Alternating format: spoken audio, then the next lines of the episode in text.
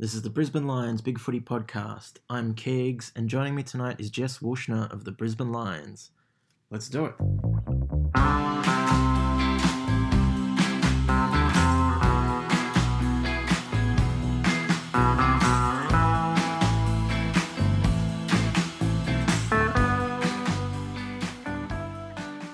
All right, Jess, thanks for joining me tonight. How you doing? Yeah, I'm pretty well, thanks. Yourself? Very good, thanks.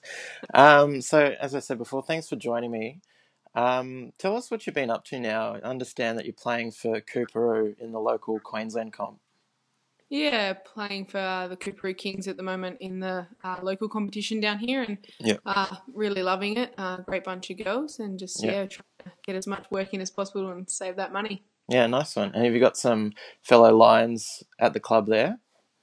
Yeah, we have uh, quite a few of the girls there. We've got Captain um, Emma Zielke, Britt Gibson, Ally Anderson, and my oh Kate Deegan and myself. So yeah, there's a few of us there. And sounds like a pretty handy team. How are they doing overall? Yeah, we we started the year a bit inconsistent, um, Mm. but I think we've really found our form. We've we've won four straight now, so Yeah. um, I think when we come together as a team, we're we're a pretty good side and can probably go up against the best, which at the moment is Yeronga. Oh, nice one. And I see on the ladder there you've kicked a few goals, so haven't lo- haven't lost your goal kicking touch, obviously. No, no, it was good. I uh, I had a few games where I got a few more on the board, and then uh, you know just trying to do my bit for the team and um, running through the midfield a little bit as well. So it's yeah, it's been a lot of fun. Nice one. Um, can you tell us how you came to be a Brisbane Lion? Like you were from WA originally, so how did you get on the Brisbane books? Yeah, so in 2015, when I played with the Western Bulldogs in the exhibition matches, um, Mhm. Craig Starcevich was the coach there. Um, and he sent me a text out of the blue one day when all this went down saying that the AFLW competition was going to start and just said, fancy uh, coming up for a stint in Brisbane. And I didn't really think too much of it at the time. And um, I guess I was at a point where I, I felt like a change and needed to get out of Perth. And um, I hit him up and said, "Is that offer still on the table?" And he said, "Yeah, no worries." And yeah, it went from there. Nice one. And I suppose a year down the track, how's that panned out for you? You happy with that move and how it's all gone? Yeah, absolutely. I honestly, I know it sounds cheesy, but I wouldn't want to be anywhere else. And not only am I loving, you know, the Brisbane Lions, um, I guess season and, and everything we did there, but I'm I'm loving Brisbane as a whole. So yeah, it's been really good. nice one. Um, well, yeah, let's talk about the season as a whole and I guess the experience of being involved in the first year of AFLW. Can you tell us what it was like? Because it got so much media attention. You know, it got it was so so popular. Um, tell us what it was like being at the forefront of that. Yeah, it was it was pretty surprising how I guess big it was. I, I didn't quite expect um, it to be quite the media bonanza that it was. Mm, Um, I guess we're pretty lucky here in Brisbane. Like we, we saw things um, on Facebook, Twitter, those sorts of things, but we didn't see too much in the papers. Yeah. Um, I guess it was good for us. We we had that avenue to sort of stay away from any, I guess, negative um, media attention. Um, Mm. But yeah, it was it was pretty, I guess, surreal to be, a, I guess, a part of of this thing that was making such a a, a noise in, in Yeah. Um, we had Dan Merritt on the show earlier in the year, and he spoke about. He's obviously one of the coaches. He spoke about you guys. You know, you, you were written off earlier in the year, and you used that underdog status to sort of motivate you a bit. Is that how you felt as well as a player?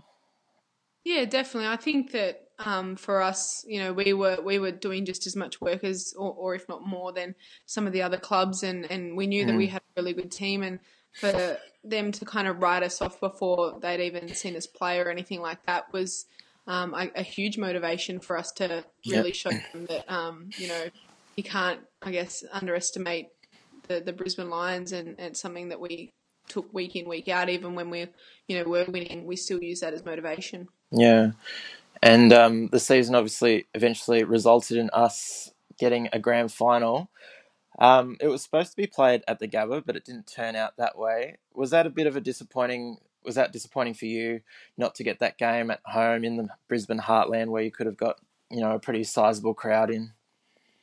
I guess it was, um, you know, because for us, you know, the Gabba is our home. You know, we, we, Mm. we haven't trained on there or anything like that, but we did all our gym work there. It's a home of the Brisbane Lions. Yeah. Um, so yeah, that part was disappointing, but I think that once we got the decision, we just turned our heads to the game. Um, we had a pretty awkward, I guess, lead up to the to the game where all the grounds were closed. We couldn't train at proper grounds because of the rains and that sort of stuff. Yeah. So I guess that in itself took our minds off where it was. But Yeah. to be fair, 14, 15,000 people at a, a home grand final that's, you know, an hour down the track is pretty amazing. And, you know, we've got some really great supporters. Yeah, for sure. Um, it wasn't the result that we wanted in the grand final, losing by a goal. Can you tell us a bit about that game? No doubt you guys have had a bit of time now to reflect on on the grand final. Yeah, I guess I use it in, in my analogy is it was the best and worst day of my life all in one. Oh no. Um, but I, I think that for us, um, you know, it, it hurt and it still does hurt, but Mm. it, it does build that hunger again to, Yeah. to go better. And um, I, I, for me personally, I was on the bench in the last sort of three or four minutes in the game, and you know, there's nothing you can do when you're sitting there, but just you know, trusting your teammates to, I guess, get over the line. But it just wasn't our day, and and that was for a number of reasons, and Mm. you know, things happen in footy, and and sometimes you know you got to lose a game. So yeah, still disappointed, but excited for the future that we have at the club. Um, not to make excuses for you guys, but do you think the whole, you know, will it be at the Gabba, won't it be at the Gabba, was that something that might have distracted you a bit? Because I mean, it would have been hard because you you guys would have all been trying to, you know, get your family and stuff sorted to watch the game, and you didn't even know where you're playing until like a couple of days out. Do you think it was a bit of a distraction that might have factored into how how the, you guys played in the end, or? Uh, possibly. Um, for myself, um, not really. Um, Mm. My family basically said straight up, "Don't worry about where it is. Don't worry about us. We'll get there. You know, Mm. just think about the game." Um, so for me, I didn't really think of it like that or, or see it like that. But you know, it probably did have an effect on some of the players. But um, at the end of the day, we just weren't good enough um, on that day, and Yeah. you know, just how footy goes sometimes. And do you think that'll be a big motivating factor for the women next year? You know, so close, but not not to get there in the end. But Yeah. um, yeah, I think so. I think that um, you know, it's going to be a large majority of the same